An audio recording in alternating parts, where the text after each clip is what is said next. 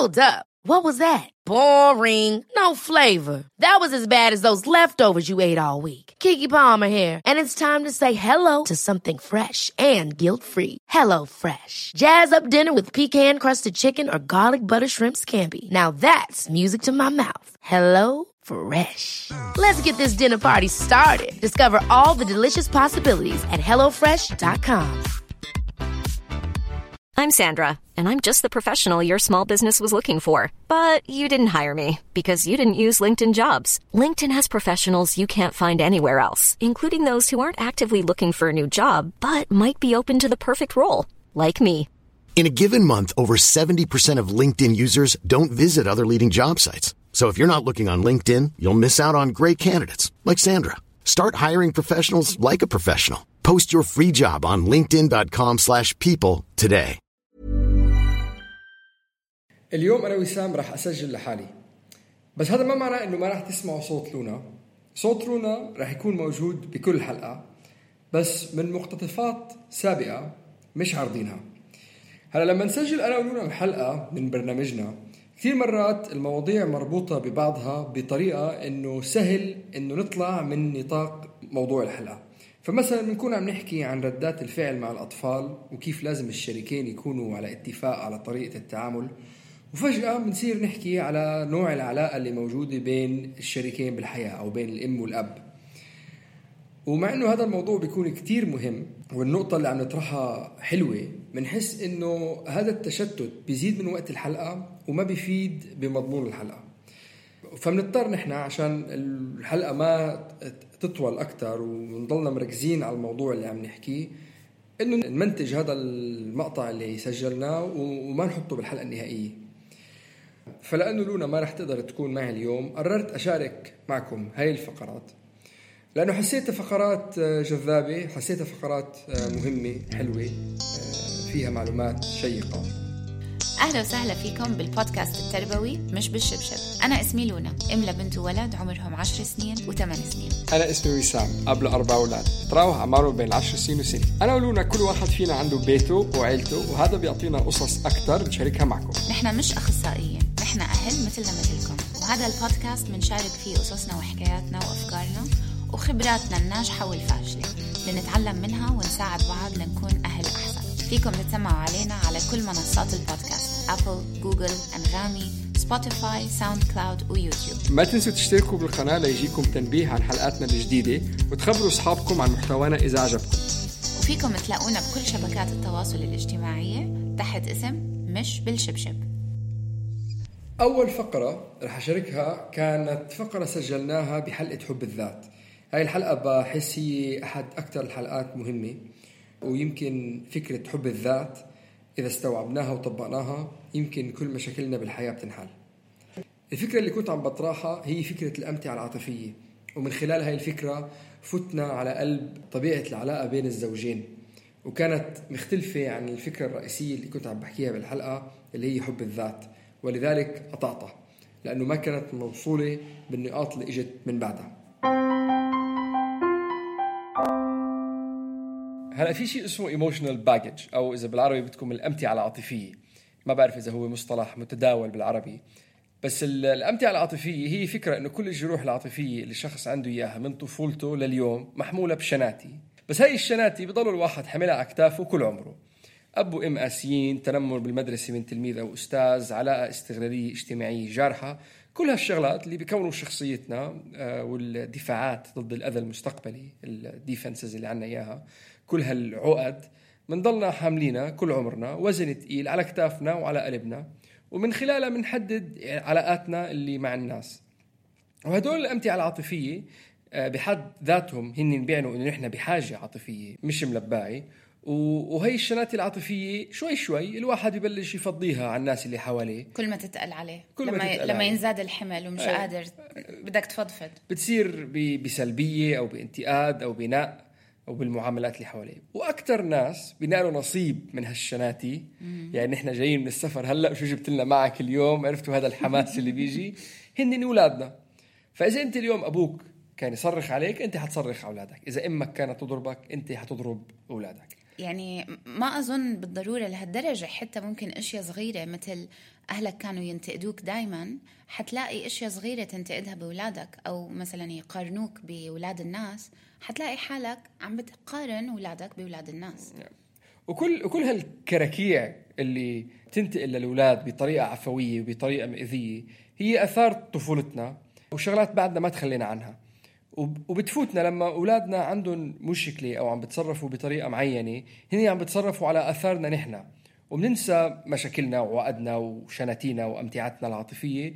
وبنصير هلأ المشكلة اللي لازم نحلها هي هذا الولد اللي قدامنا والتصرف اللي عم يعمله وشو بيصير بهالطفل المسكين اللي ما دخلوا بالعجقة كلياتها عجقة أمه هم أبوه فشل جده واكتئاب سته. بيعمل ديسكونكت من كل شيء حواليه. وبصير يلتفت للشغلات الثانية اللي هي بتأمن له راحة خارج محيطه المنزلي اللي ما بيأمن له هذا الشيء. صح. الفقرة الجاي بحكي عن تأثير الإهمال العاطفي على الدماغ.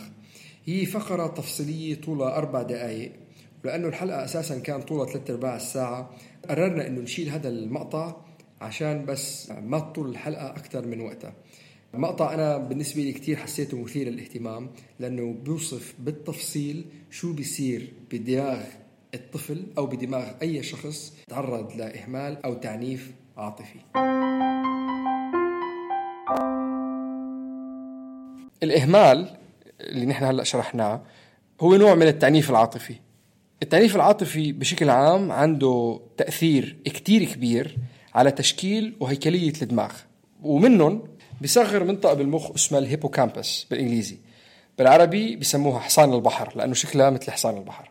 وهذا جزء من المخ هو مسؤول عن التعلم والحفظ وهو مركز تخزين المعلومات قصيرة الأجل. وللعلم هي أكثر منطقة بمخ الطفل بيعتمد عليها بالامتحانات لأنه المعلومة اللي الولد درسها بتكون بعدها جديدة وبتتخزن بال hippocampus. ومن بعد ال hippocampus بتنتقل المعلومة يا للذاكرة الدائمة أو بتنتسى. ومن غير ال hippocampus ما في تعليم أساسا. لما يكون في ضغط أو توتر أثر الإهمال أو التعنيف العاطفي في هرمون اسمه كورتيزول الجسم بيفرزه. كورتيزول بالأل. باللام مش إيه. بالنون. بالنون هذا دواء. لما يكون الواحد تحت ضغط المنطقة الأميجدلا أو الجوزة اللي حكينا عنها هي اللي بتتفعل وبدها تاخذ قرار بلحظتها إذا هي بدها تهرب أو بدها تضرب أو بدها تضل بمحلك أو بدك تجمد. هدول هنين. لما تتفاعل الأميجدلا الكورتيزول بينفرز بالجسم وبيعلى. وظيفته ببطئ آليات بالجسم مش أساسيين لعملية الهرب أو الضرب بهاللحظة. منهم الهضم المناعة أجهزة الأعضاء التناسلية أو عمليات النمو واحدة منهم هي وظائف ال hippocampus. فالكورتيزول بتهاجم خلايا المخ اللي بال hippocampus وبتصغر حجمه لأنه بلحظة الخطر هذا المركز اللي بالمخ ما له لازمة. فعشان هيك بتبطئه بإضافة إلى الشغلات الثانية اللي ذكرناها. فكل ما في ضغط كل ما في كورتيزول وكل ما في كورتيزول كل ما ال hippocampus بيصغر وبيأثر على التعليم. هلا الجزء الثاني اللي أنا ذكرته هلا ال amygdala أو اللوزة بتفعل المخ على إنه يهرب أو يضرب أو يجمد لما يكون في ضغط أثر الإهمال أو التعنيف العاطفي هذا الجزء من المخ بيكون مفعل دائما فبالتالي بيكبر. الخلايا اللي بقلبه آه، بتتكثف أكثر نتيجة الضغط. وبالمدى البعيد بيخلي الاميجدلا أو الجوزي حجمها يتفاقم وليش بتلاقوا مثلا في ناس اليوم دائما متوترين أو دائما قلقانين أو دائما متشائمين؟ هي نتيجة اميجدلا مفعلة. على طول. على طول. نتيجة شعور كان عندهم إياه طول آه، طفولتهم أو بكبرهم. من وراها برجع بذكر نقطة صغيرة تكميلية لموضوع تأثير الضغط والتعنيف والإهمال العاطفي. على موضوع الحفظ والتعليم والدراسة. بس نرجع لنقطة أنا ذكرت على موضوع الهيبوكامبس وتأثيره على التعليم. في كتير أهل للأسف بيضغطوا على أولادهم أثر صح. العلامات والدراسة. وأنا برأيي هذا الشيء كثير مش فعال لأنه بطبيعة الحال أنت لما تضغط الولد إنه هو علاماته مش كثير منيحة هو تحت ضغط. فلأنه تحت ضغط الكورتيزول اللي اللي براسه راح ينفرز والكورتيزول راح يأثر على ال hippocampus وال hippocampus راح يمنعه من إنه يقدر يتذكر أي شيء ويقدر يطلع علامات أحسن. فإذا أنت عندك مشكلة مع علامات أولادك ودراسة أولادك ونتائج أولادك الحل مش إنك تضغطه الحل إنك تريحه. لما تريح الولد ببطل تحت stress. الكورتيزول ما بينفرز بمخه وال hippocampus بيقدر يشتغل بطريقة صحية لتجيب علامات أحسن.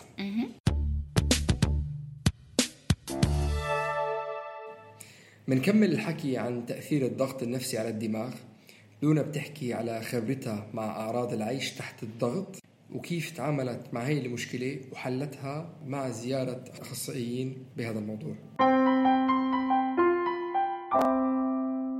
إضافة الأشخاص اللي بيكون عندهم علاقات فيها تعنيف بيكونوا دائما متعبين ومرهقين معنويا وعاطفيا وجسديا. الطاقة بتكون عندهم مسلوبة السبب لأنه مخهم دائما مفعل وعم بحط مجهود كتير كبير ليقدر يواجه الضغط اللي هو فيه وبالتالي الطاقة اللي عندهم مسلوبة. وهذا اسمه بالإنجليزي إذا حابين تدوروا عليه أكتر هاي الحالة اسمها adrenal fatigue. الكورتيزول بجسمنا مهم على فكرة لأنه بنحتاجه لما نكون بخطر. بس إحنا للأسف زي ما حكينا زمان إنه عايشين بفترة مخنا ما بيفرق بين الخطر الحقيقي أو ال stress تبع الحياة اليومية. فإذا إحنا ما بنعرف ندير بالنا على مستويات القلق وال stress تبعنا بضل الكورتيزول عنا عالي بالجسم وبيؤدي لهاي الاشياء اللي حكى عنها وسام وأنا صابني adrenal fatigue قبل كم سنة وقت ما إنه تواجدت أنا بحريقة وبنتي ساعتها كانت داخل المستشفى و200 ألف إشي كان عم بيصير وكان صابني stress لمدة كتير كتير كتير طويلة. لقيت حالي بطلت عارفة أنام عم بزيد وزني عم بضل مكتئبة حاسة حالي علقانة مش عارفة لا أروح ولا أجي الدنيا كلها كأنها عم تتسكر علي. لما رحت عند دكتورة لتساعدني قالت لي هذا الإشي اسمه adrenal fatigue وشرحت لي موضوع الكورتيزول اللي عم نحكي عنه هلأ وإله أدوية. السبب اللي أنا عم بشارك معكم هاي القصة إحنا عنا بمجتمعنا موضوع إنه الواحد يهتم بصحته النفسية أو الصحة الذهنية وإنه يلجأ لمساعدة آه، من قبل أطباء أو أخصائيين. هذا إشي كتير عيب وكتير إشي ما بنحكي عنه. لازم نكسر هذا القالب لأنه مثل ما الواحد بدير باله على جسمه إذا انكسرت إيدي بروح على المستشفى إذا عندي فلو بروح عند الدكتور. إذا عندي مشكلة وحاسة حالي فجأة أنا مش قادرة أقوم من التخت ما عم بنام حياتي عم تنهار حوالي ما في عيب إنه الواحد يروح يلجأ للمساعدة. لأنه مش معناته إنه مثلا رح يكون مالي أنا إشي غلط. هدول هدول تفاعلات كيماوية عم تحصل بالدماغ. قصة الكورتيزول العالي بسبب الضغوطات وال stress. هذا إشي حقيقي. وفي إشياء بنقدر ناخدها لتساعدنا. مش عم بحكي أدوية أو إشياء سايكوتكس أو إشياء هيك. فيتامينات إشياء بتساعد. بس هيك في تمارين في الواحد في تمارين فيك تسعى لأي حدا اخصائي ومش بس هيك كمان في أسلوب حياة أو نمط حياة جديد بيقدر واحد يتخذه على مستوى عائلي واجتماعي بيقدر يساعد صح. بكثير من إنه يكون في أدوية يعني. حلقة الانهيار العاطفي اللي بنحكي فيها عن أسباب الانهيارات اللي بتصير مع الأولاد وشو أحسن طريقة نتعامل معها. من خلال الحلقة بنعطف وبلش أحكي عن كيف هي النقطة تتطبق مش بس عن الأطفال بس كمان على العلاقة بين الأزواج. بكون عم بحكي عن صديق لإلي عم بيحكي لي عن ابنه اللي عمره سبع سنين اللي متأثر بتصرفات أخوه الصغير بنيل الاهتمام من أهله إنه بيضلوا بيبكي كتير. لورا بتطرح سؤال بعد ما أنا بعطي الجواب بتطرح سؤال من بعدها إنه هي المعاملة اللي نحن عم نتعاملها مع الطفل مهم نخليها بعين الاعتبار لما نتعامل مع الزوج أو الزوجة. وكيف إنه نكران العواطف بين الأزواج بتفوتنا بمشاكل مستقبلية. من بعدها بفوت وبشرح. عن فيديو حضرته بين متكلم محفز أمريكي مشهور كتير اسمه توني روبنز وأحد أعضاء جمهوره اللي كان عم بيحكي له إنه هو يفكر يترك مرته. جذبني عنوان الفيديو اللي هو توني روبنز بحل مشكلة بين زوجين بسبع دقائق بوصف الحديث بين الطرفين بالمقتطف اللي قطعته لطوله ولا مثل ما حكيت آه، تحيزه عن الفكرة الرئيسية تبع الحلقة. رابط الفيديو اللي عم بحكي عنه مذكور بوصف الحلقة.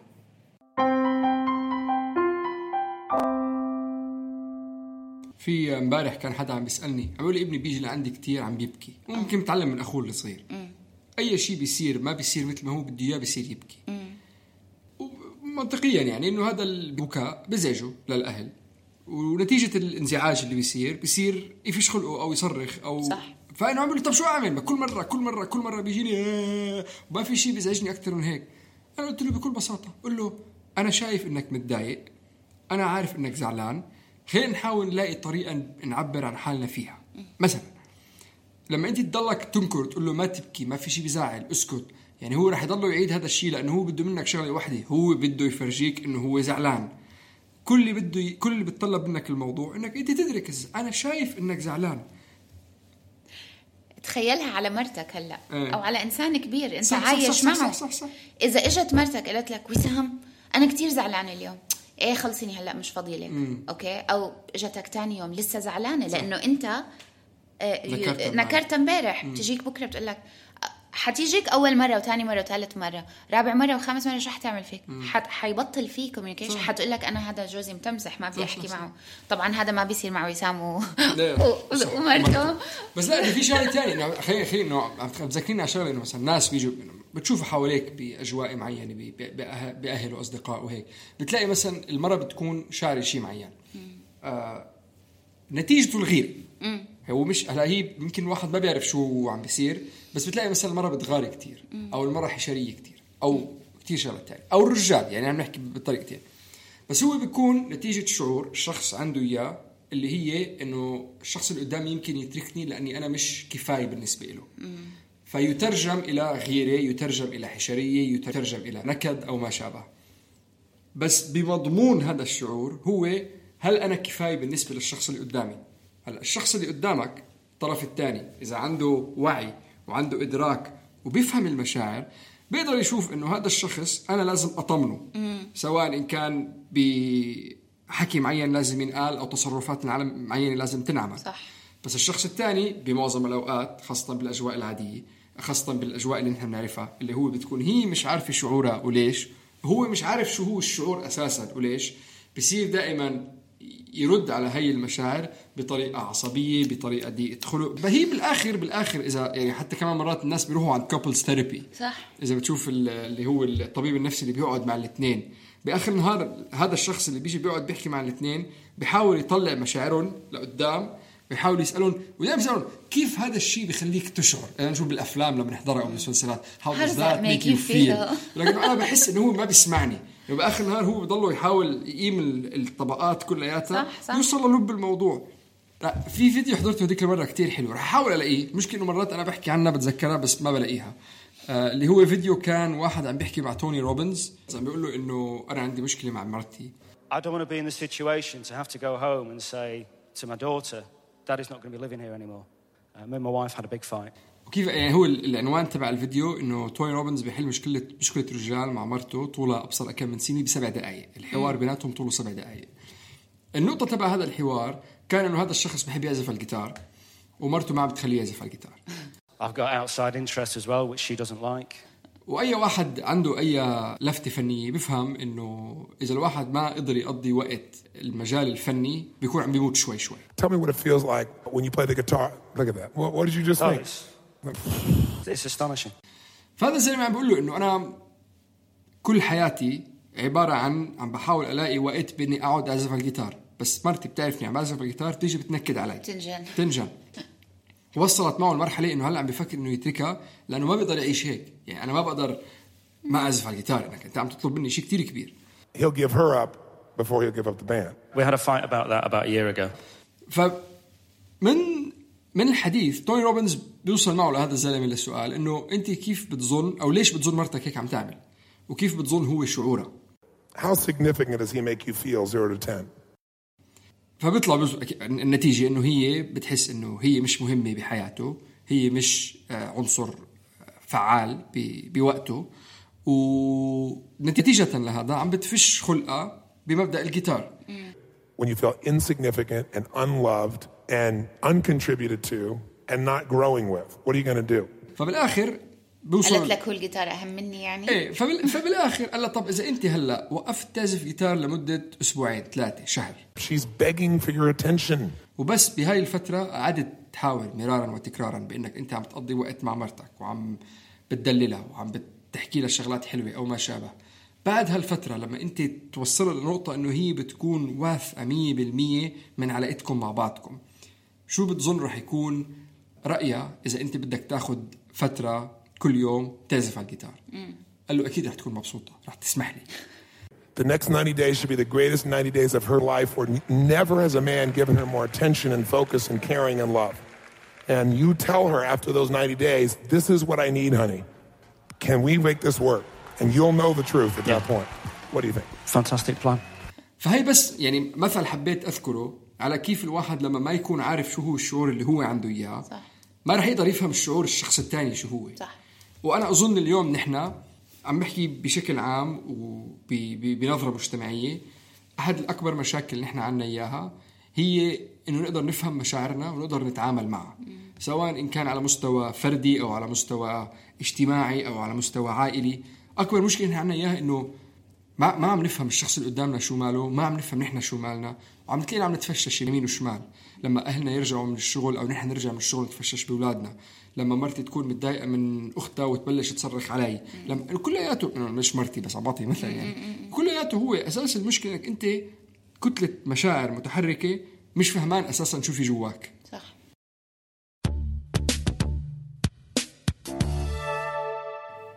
آخر فقرة كانت من حلقة البدن النفسي اللي هي كانت حديث مع الدكتورة أخصائية الأطفال رانيا حويك. الحديث تبع هي الحلقة كان موضوع السايكوسوماتيك أو البدن النفسي اللي هو كيف المشاعر عند الأطفال تترجم كعوارض جسدية مثل وجع البطن. لما الطفل يحس حاله تحت ضغط أو تحت توتر أو تحت خوف هي المشاعر بتترجم لأعراض جسدية مثل وجع البطن. خلال تسجيل هاي الحلقة مع الدكتورة شتتنا شوي بالحوار وأخذنا مجرى تاني آه، وبلشنا نحكي عن كيف في أمراض نفسية جديدة اليوم عم تتشخص للأطفال مثل ال ADHD أو ال OCD اللي هو لما يكون الولد عنده طاقة كتير وعنده حماس عالي كتير لدرجة إنه ما بيقدر يركز. إنه هي أمراض جديدة اليوم نفسية عم بيشخصوا الأطفال فيها وعم بيعطوهم أدوية ليتعاملوا فيها مع الأطفال. وبالأجيال السابقة ما كان في عنا نسمع حدا مثلا من جيل أمي أو جيل جدي إنه حدا عنده هي المشكلة وياخذ دواء لأنه يحلها؟ ما بالآخر الطفل بطبيعة الحال رح يكون عنده طاقة عالية رح يكون في عنده قلة تركيز رح يكون في عنده قلة اهتمام. فبسأل الدكتورة إنه كيف نحن اليوم نقدر نعرف إذا الطفل بيحتاج معالجة نفسية مع أدوية؟ وإمتى فينا نحن ما نضطر إنه نعرض الطفل لأدوية ولمعالجة ما إلى داعي. حسيت الموضوع كان مهم. بس ما كان مربوط بموضوع الحلقة سايكوسوماتيك ولذلك قطعناه طيب I have أوكي. في عندي سؤال ما إيه. بس آه، بس يمكن دقرنا عليه بالأول بس في كثير ناس من أيام زمان كانوا مشخصين أو سي دي اي دي اتش دي اوتيزم بس أيام زمان ما كان حدا يسأل حكينا عن الموضوع إنه صح. آه، ما بينحكى وعيب وما عيب صح. وفاتوا وعادوا وتأقلموا وتجوزوا وتخرجوا وتجوزوا ومشي الحال ما كان في اي صح. مشكلة.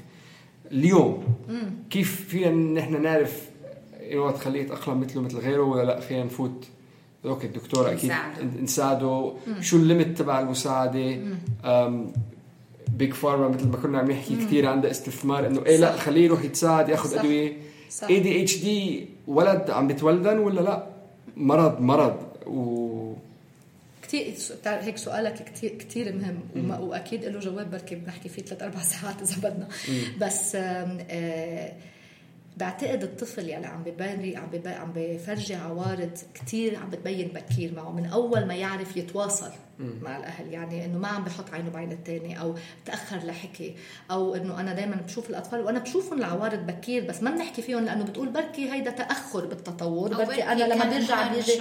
مثلا أنا عم شوفه ثلث ساعة عندي أيه. عندي بالعيادة يعني مش رح أحكم عليه بس بتشوف مرة على مرة يلي هو مثلا إذا أنا مسكت قدامه القلم أو أنا طلعت فيه وابتسمت ردة فعله هي ذاتها بتحس هيدا الولد ما عم بي يعني ما ما ما عم بيكتشف إنه هيدا شخص عم بيتواصل معه وهيدا انه إنه هالشيء بيبسطوا قد هالشيء أو ما أو ما بيشوفوا. يعني في أطفال هيك في أطفال لا طبيعي إذا طلعوا فيي بصيروا يبتسموا. هن لخليهم أنا خلوني أنا أبتسم. بس دول كثير تو اكستريمز two extremes بس الأطفال يلي عم بيفرجوا القصص بكير هودي آه، بتخيل يلي مثلا ما حتى الأهل ما عم بيقدروا يوصلوا لمرحلة إنه ياخذوهم على assessment ب nursery أو أو بمدرسة ليقدروا يفوتوا لأنه أكيد أكيد تصرفاتهم تختلف عن باقي. هودي سهل إنه انت لازم هودي يتعالجوا. عندك عندك الطفل يلي مرق فات على الحضانة وفات على المدرسة ووصل لعمر آه، شوي صار في يعني أو أو مشكلجي يعتبر طفل هيدا الصبيان أكثر ناس حرام بينوصفوا بهالشيء لأنه هن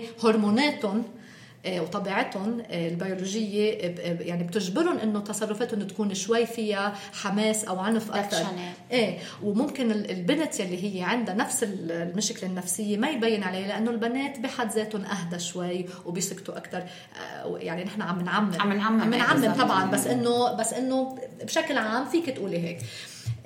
هيدا الطفل إنه مشكلجي مرة اثنين ثلاثة. آه، ممكن يعني بفضل أنا إذا هو عم بينقل من صف للثاني وإذا المشاكل هن مش إنه يعني المشاكل هن الاستثناء مش مش مش الطبيعة. حتى لو هو حسب الدراسات والكويستشنيرز هودي الأسئلة اللي نحن بنعمل نشخص. مثلا أنا شخصيا بفضل إنه ما ينعطى التشخيص. okay. فإنه مثلا عم تقولي يستنوا شوي يستنوا سنة سنتين بس إذا الأمور تضخمت إيه. أو يعني إنه إيه إمتى الأهل تعرف إمتى أنا اللي فهمت أنا اللي فهمت. خليني أحكي على أكيد إذا عم بضرب كل ال milestones كل العقبات عم بيتخطاها صف لصف عم بيقطع عم بيقدر إيه. يواظب لعلاقات إلى حد ما. ما في داعي إنك تتدخل. بس إذا عم بسقط سنين وعم بأذي ناس وما بيقدر يتعامل يتعامل أو يتأقلم مع الجو اللي حواليه لا شخصه. إيه إيه. فما تستعجلوا صح. بس ما تهملوا. إيه إيه. صح. يعني أنا بتيجي لعند الأم بتكون هي قاعدة هيك. هيك موترة وعم بتهد هذا وأنا ابني أنا ابني أكيد عنده hyperactivity انه بقول بس إنه أنت إنت شو؟ هي بتكون مثلا vice president بشي شركة كبيرة هيك. إنه بقول لها بقول لها طب وأنت؟ إيه. والا أنت؟ بتقول لي بعرف ما هو مثلي. إيه. الا إيه بس أنت بتعرفي إنه أنت كيف وصلتي قال إيه وهي مثلا عندها MBA وعندها اثنين masters وعندها هيك. انه انه إنه هي استعملت هال هالقدرة إنه هي إيه. هالقد عندها efficiency وعندها hyperactivity لصالحها. okay؟ فقلت لها بتعرفي شو؟ عم بينجح بالمدرسة عنده أصحاب إنه هودي هن الأمور. يعني الطفل يلي هو قادر يعمل علاقات يلي قادر يمشي بالنمط المزبوط لأنه النمط هو spectrum مش الكل شاطر ومش الكل كسول. مش الكل طويل مش الكل قصير. مش الكل قادر يركز مش الكل spectrum فإذا هو within the spectrum of normal يعني بال بال بال بهالاطار الطبيعي مش بريته هيدا شيء طبيعي. يعني أوكي. ما تتدخلوا ما تقلقوا. وما تقارنوا. لا تقارنوا خي لخيه ولا تقارنوا صبي لصاحبه ولا تقارنوا ما تقارني ابنك لابن خيك آه. ولا تقارنوا يعني إيه ما تقارنوا. yeah. من هيك نحن كل واحد شكل وكل واحد طول وكل واحد. ومن هيك كلنا عنا عقد قد ما تقارنا إحنا صغار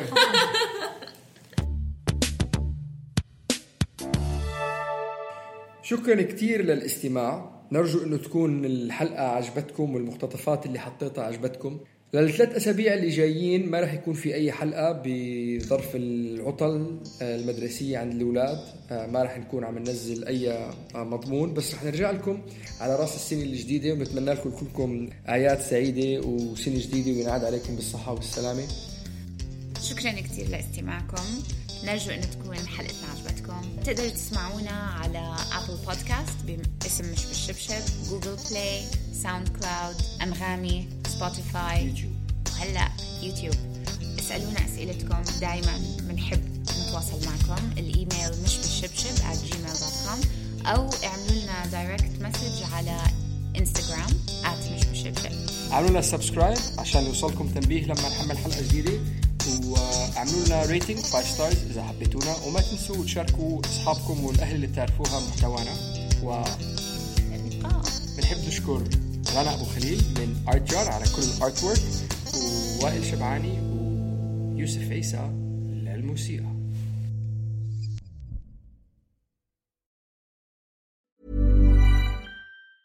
Ever catch yourself eating the same flavorless dinner three days in a row? Dreaming of something better? Well, HelloFresh is your guilt-free dream come true, baby. It's me, Kiki Palmer. Let's wake up those taste buds with hot, juicy pecan crusted chicken or garlic butter shrimp scampi. Mm. Hello Fresh. Stop dreaming of all the delicious possibilities and dig in at HelloFresh.com. Let's get this dinner party started.